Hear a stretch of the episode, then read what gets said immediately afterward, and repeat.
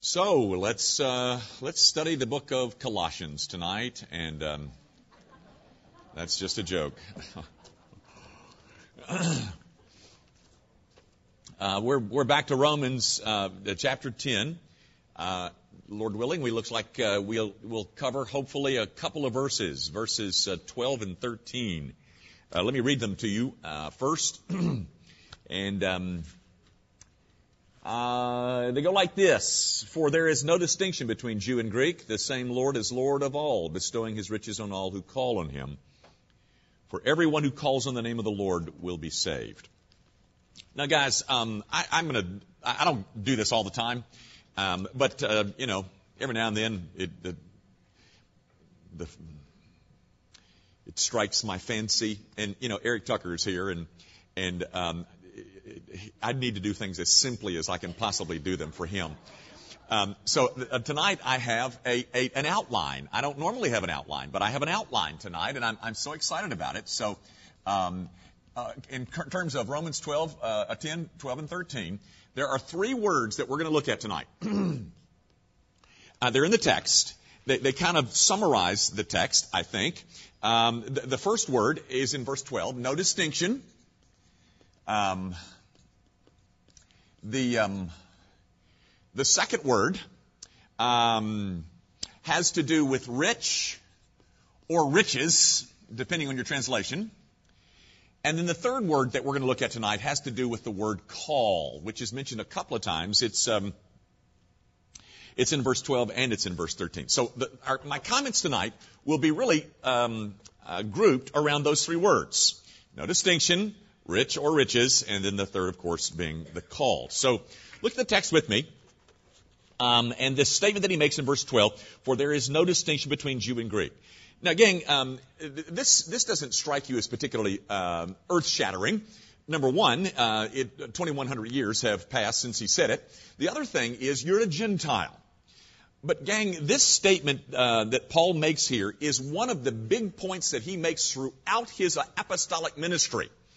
That is, in fact, let me, let me just show you that, just to, to prove my point. If you can keep your finger right there and find the book of Ephesians um, real quickly, let me read you something, a couple of things out of chapter 3. Um, chapter 3, Ephesians 3, beginning of verse 3. Uh, no, no, uh, how about 2? Assuming that you have heard of the stewardship of God's grace that was given to me for you Paul says, okay, God has given, He's given something to me that's really big. Um, how the mystery was made known to me by revelation. Well, Paul, I mean, mystery, what mystery? As I have written briefly. When you read this, you can perceive my insight into the mystery of, oh, God's given me this great stewardship and it's a mystery. It's a mystery that He's given to me. And, and then He goes on, which was not made known to the sons of men in other generations as it has now been revealed to His holy apostles and prophets by the Spirit. This mystery of which I have been made the steward has not been made known to previous generations. And then verse 6 he says, this mystery, here it is, is that the Gentiles are fellow heirs, members of the same body. Gang, one of the things that marked the Apostle Paul's ministry was that he was the introducer of the idea that Gentiles were to be considered on an equal plane with Jews. That was absolutely earth shattering if you have a, a, a, set of Jewish ears and a Jewish background. He says that here, for there is no distinction between Jew and Greek. You can't imagine how much trouble that caused and how much pain it caused the apostle Paul. This is what basically caused people to hate him so that he introduces this thing, and the thing that he introduces is that Gentiles are to be brought in uh, on an equal heirship with Jews. It was the mystery of Christ, he says. It has not been made known to people before me, and I am the steward of this great treasure, of this great mystery, and here it is. There's no distinction between Jews and Gentiles. Now you, you kind of ho-hum over that. Oh, well, could you move on, Jimmy? But gang, this is one of the big things that Paul um, is known for. His introduction of this theme that there is to be no distinction ever made again between a Jew and a Gentile in terms of their standing in the covenant community. Gang, um, this, um, uh, it's um, verse 13. For everyone who calls on the name of the Lord will be saved. We're going to come back to that. But that is a quote. That is a quote from Joel chapter 2. Do you know who else used that quote? Peter. On the day of Pentecost, Peter stands before this, you know, the Holy Spirit is poured out for the first time and and all these people, you know, storm the, the podium. You know, Peter's up there preaching his little heart out, and, and they, they interrupt him in the midst of his sermon. That's never happened to me. Um, uh, you know, stop, stop, just tell us the punchline. You know, it, they, they storm the, the podium and say, Peter, Peter, could you possibly tell us what must we do to be saved? And, um, and, and, and in that sermon, of course, my point is, he quotes the same verse that Paul quotes here in verse 13, Joel chapter 2. Now here's my point, guys. Peter preached this thing that there is to be no distinction between Jew and Gentile. But later on, he still doesn't get it. Peter preached it and he didn't get it. You remember he was uh, in Acts chapter 10 he's up on the, the roof of the house and, and he gets this vision about all things that are clean to eat now. And he said, Peter said, no, not me. I'm a good Jew and I'd never have anything to do with those Gentiles. Gang, Peter in Acts chapter 2 preached this thing. And yet he still didn't get it. It is so big, so huge that Jew was now to be considered on an equal plane with Gentile, or Gentile is supposed to be on the equal plane with Jews. Folks, you do know that later on, when Paul and Peter got in such a fight in Galatia, you know what the issue was, don't you? The issue was Peter was still struggling with this issue of, you know, uh, including the Gentiles into his life. Gang, this is huge. When, when, when Paul says there is no distinction between Jew and Greek. Holy moly! Again, not very impressive to you. 21 centuries later, and you're a Gentile. But for an audience that has Jewish ears, what Paul is revealing is earth shattering and very offensive. That is, we don't, we don't even like it, what you're saying, buddy. But I mean, this was a brand new idea.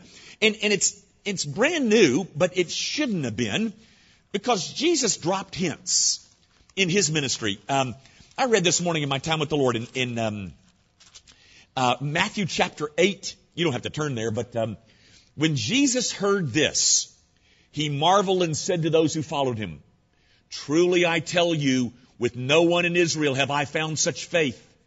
I tell you, many will come from east and west and recline at the table with Abraham, Isaac, Jacob, and uh, uh, in the kingdom of heaven. Do you hear what he's saying?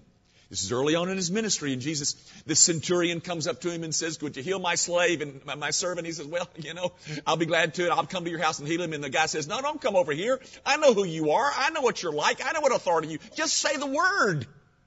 I'm a man of authority. I know what this goes. You know, I say to somebody, they go, they, you know, and I know who you are. So just, just speak the word. And Jesus says, holy moly. I haven't seen, I haven't seen faith like that in all of Israel. And then it's like he pauses for a second and says, you know, there's going to come a day when people are come from, going to come from the east and they're going to come from the west and they're going to sit down at the table with Abraham, Isaac, and Jacob in the kingdom of heaven. Do you know what he's saying? Jesus is saying Gentiles are going to be included. But the Jews never heard that. I mean, the whole idea was repugnant to them to have Jews in the same kingdom with, I mean, to have Gentiles in the same kingdom with us. No, can't stand the idea. There was another, there was another incident in the, in the life of Jesus. Remember, it was called, it's in Mark 7, She's called the Syrophoenician woman. Remember that? This woman comes to Jesus and says, I need your help. I need your help. I need your help. And Jesus says, I mean, by the way, Jesus is criticized about for the way that he deals with the Syrophoenician woman. She comes and she says, I need your help. And Jesus says, I'm sorry. I got time for you. Uh, I'm here. Um, I'm here for the Jews. Uh, you know, everything that I got is, um, is for Israel and they have this little dialogue about the scraps on the table and she says you know he says the table's set for judaism you know not for and and she says yes but but even us gentile dogs we feed on the scraps that have fallen to the ground. There's enough on your table jesus to feed even gentiles. And jesus says okay. That's fine. What do you want? There's hints in the ministry of jesus christ that gentiles are going to be included but the one who broke the news, the one who delivered the really big message, he even calls it a mystery, was the Apostle Paul. And he, he says that to the Ephesian church, and then he comes here into this Roman letter where his audience is maybe not completely Jewish, but predominantly Jewish, and says, There is no distinction between Jew and Gentile. Earth shattering. Again, maybe not for you, but for this audience. He goes on. Um, in verse 12, there is no distinction between Jew, uh, between Jew and Greek. The same Lord is Lord of all, bestowing his riches on all who call on him. Now, guys, um, that's that is a fairly difficult sentence to translate some of your translations don't do it like I just said. In fact, um, some of your translations say that the same Lord is rich over all. Um, it's it's it's a participle and it's difficult to translate, but the, the point is this this is a this is a faithful rendering of the sense of the text. The same Lord is Lord of all, bestowing his riches on all who call on him. The same Lord is Lord over the entire universe and, and his riches of grace are able, are, are able to include even Gentiles. Uh, there's, there's enough, he has enough riches. It's enough for everybody. Um, he is, he is an all-sufficient Savior he, he bestows his riches. Uh, he, um, he doesn't need any help. Uh, you don't need to add anything to his quantity of riches. In fact, if you add anything, you destroy the whole thing. He has riches enough to include Gentiles. Not only is there enough for everybody, but there's also enough for anything. That is, Jesus is so rich, He is able to give salvation to anybody, no matter what their sin.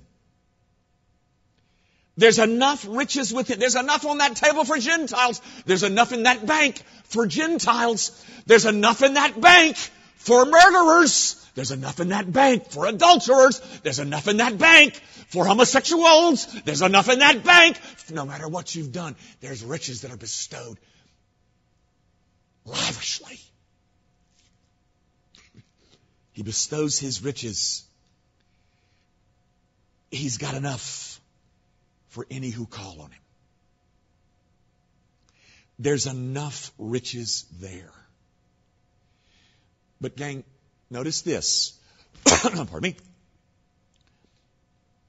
The salvation that Jesus represents depends, get this, salvation depends on His ability to give, not on your ability to get or your ability to give. Very frankly, ladies and gentlemen, when it comes to riches,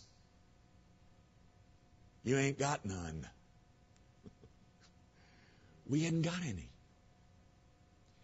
My standing depends on the riches of the one who is Lord over everything and, and that vast treasure house. my condition is dependent upon His ability to give and bestow and lavish. I don't have any riches. I can't bring any riches. I can't bring any riches because I don't have any riches to give or to, or to bring. He's enough. He's enough for anyone who will call upon him. It's all there. Um, you're bankrupt. We're bankrupt. And he's got enough for everybody for anything. It doesn't matter, gang. Oh, but Jimmy, you don't know what I've done. You don't know how I've um, spurned the gospel for so many years of my life. You don't know how I've thumbed my nose at, at anything that was uh, about this Jesus. You don't know how I've done that. Well, no, I don't. But I know of his riches. Oh, but Jimmy, you don't know what I did to my ex-wife. You don't know what I've done to my children. You don't know what I've done at the office. You don't know what I did in college. No, I don't. And in one sense, I really don't care. I do care at another level because we all bear scars of our sinful past, don't we? and we bring those into the kingdom with us. Yes, we do. But at another level, in terms of, are there riches enough for me? Yeah. Yeah, there's riches enough for you and for me and for anybody else who calls upon him. There's a, there's a vast bank account out of which he draws everlasting eternal riches and lavishes on, on them upon all who call.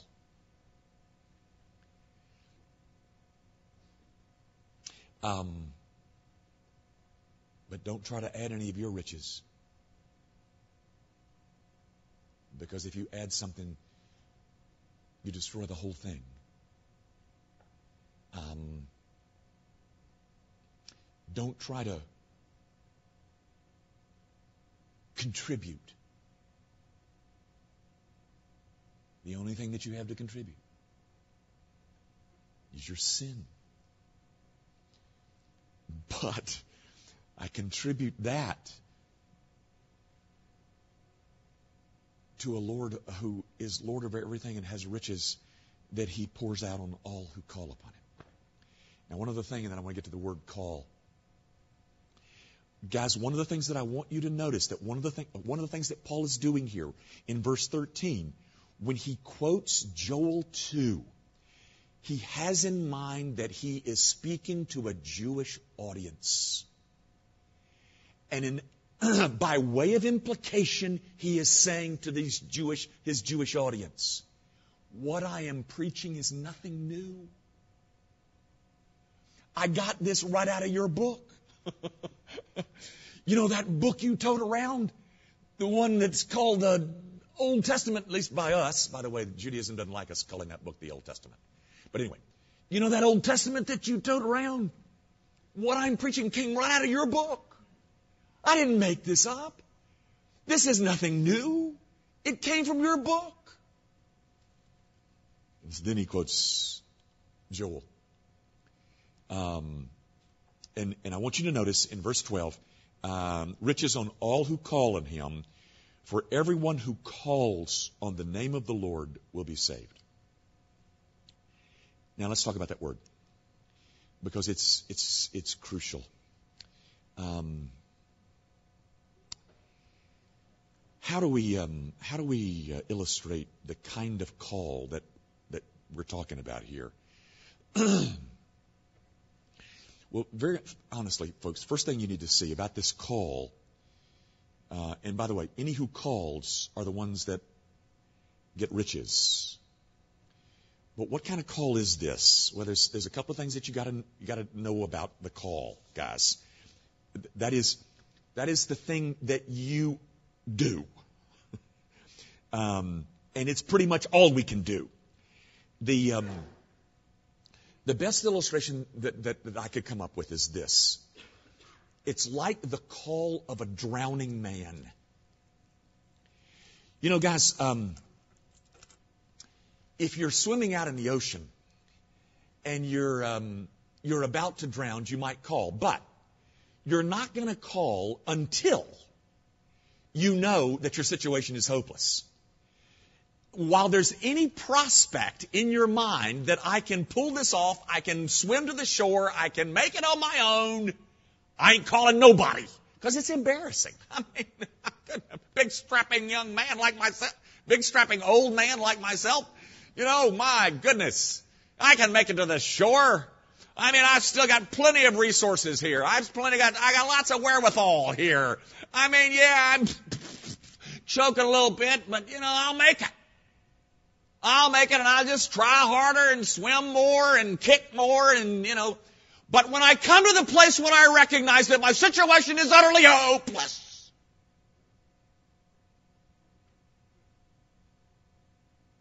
I call. I call.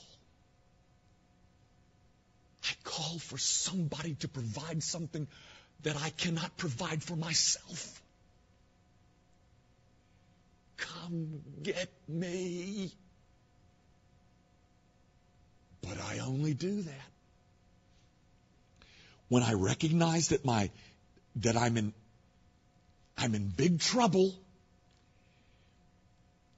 and when I recognize that my situation is hopeless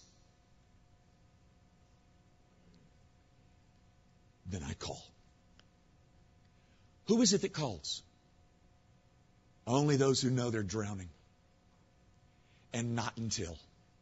I mean, we got too much pride to be calling for somebody to come help us.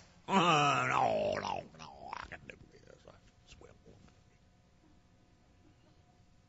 But when we get to the point where we recognize my situation is hopeless, then we call.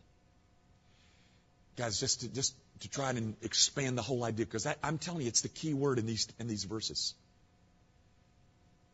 The the uh, the riches of His grace get applied to any who call, whether they're Jew or Gentile. Gentile. But the riches of His grace do not are not extended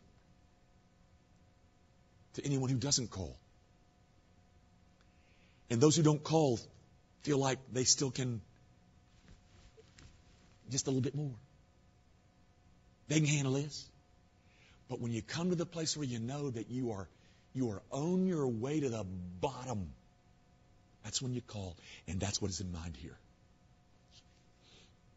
I don't care whether you're Jew, Gentile, or a Hun.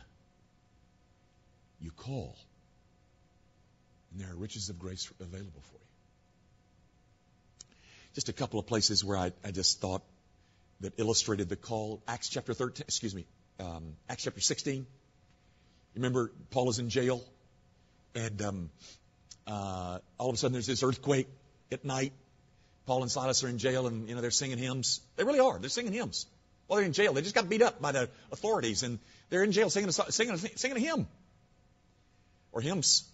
Everybody in the jail hears, and then there's this earthquake, and the jailer gets up and and uh, says, uh, "Okay, I'm going to have to kill myself because all the the, uh, the the cell doors are open and all the prisoners escaped, and if they escape, that means I'm a dead man anyway. So I might as well go ahead and kill myself." And what Paul says, he says, "Hey, wait, wait, don't do that, don't do that, man, no, no, no, we're all here."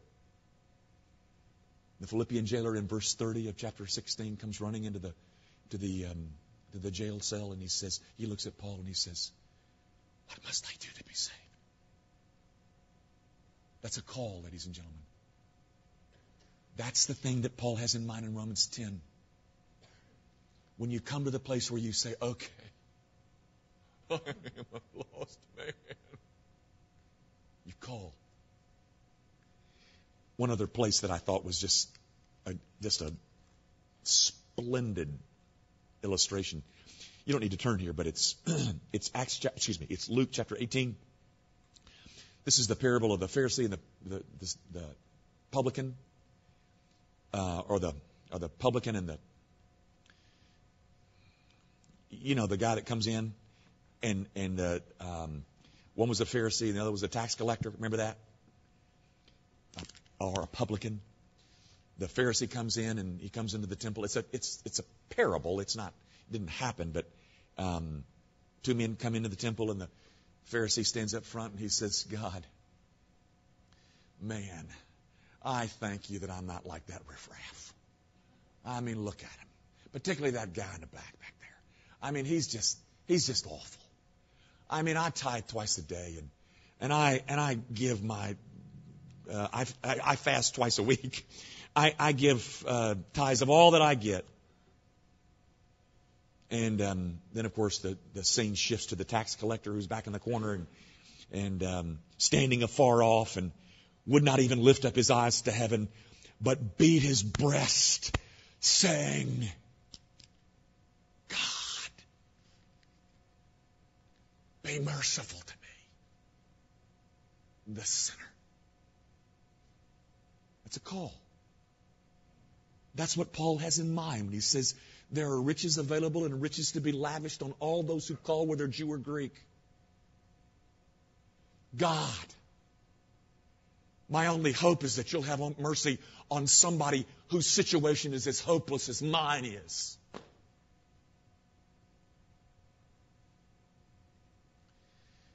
When you know you're drowning, you'll call, but not a moment before. You'll try to figure out whatever way you can possibly figure out to try to save yourself.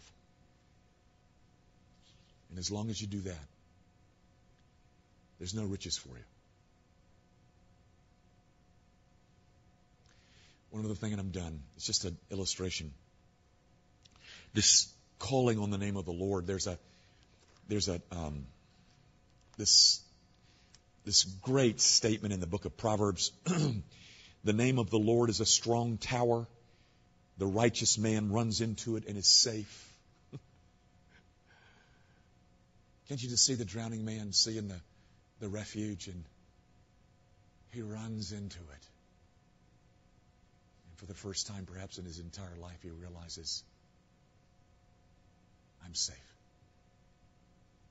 I'm safe. I've never been safe before. But the name of the Lord is a strong tower. And it provides refuge for those who call. Um, I want you to notice in the text, back in Romans chapter 10, there's one other thing that you need to notice about the text. For everyone who calls on the name of the Lord. It's not enough to call, folks. The call has to be directed towards the right object. You can, you can recognize your, your pitiful plight. But if you call on the New Age movement, it won't help you. If you call on Mormonism, it won't help you. If you call on Buddhism, it won't help you. If you call on liberal Protestantism, it won't help you. You call on the name of the Lord. I, I, I give you an illustration, I'm done. Imagine that you're on a cliff and you have just been, you're, you're, falling off a cliff, or somebody pushed you out. It doesn't make any difference how you got out there, but you're, you're, you're headed straight to the bottom. And um, as you're going down, you notice that there's this tree. It's kind of the, the Beetle Bailey um, scenario. They have it probably two dozen times a year, where either Sarge or Beetle Bailey are holding on to the onto the thing on the side of the mountain, and um, but you're, you're going down, you're headed down. And you, you see that there's a tree sticking out there. And it's a sturdy looking tree. And, it, and if you can just, if you can just get it, then, you know, you're going to be fine. You think, maybe, but I, I, I think it will. I, it's, um, it's a strong looking tree, and yeah, and you grab it, and you're saved. Same scenario, changes a little bit. You're, you're on your way down, and um, you see a tiny little branch sticking out of the tree, uh, sticking out of the, the side of the mountain.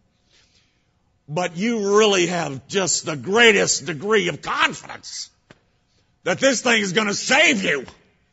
I mean, you're absolutely certain that that thing, that's gonna, that's gonna be my ticket to, you know, to safety. You grab it, it pulls out of the thing, and you tumble to the, to the bottom. A dead man. The, the point of the illustration is this, guys. It's not a question of whether your faith is strong or weak. It's a question of the strength of the object in which you put it. So you come quivering to the side of Jesus and say, oh, I think this in my life is such a mess and I'm drowning and, and I don't I don't know what to do, but I I want to hold on to him. Oh, it's a weak faith. But the issue is not the size of the faith. The, issue is not the, the volume of the call. The issue is not the strength it's, it's the object in which you reached out to save you that is the strength. The other scenario is, oh, you're confident, but you reached out to the wrong thing. And it did you absolutely no good at all. There's no distinction between Jew and Greek. There's one Lord who's over all, who showers his riches on all who call upon him. Because all who call upon the name of the Lord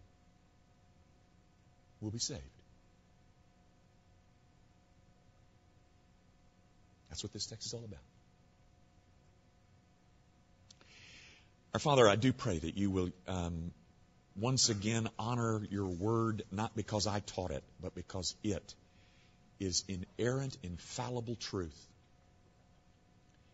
because it contains no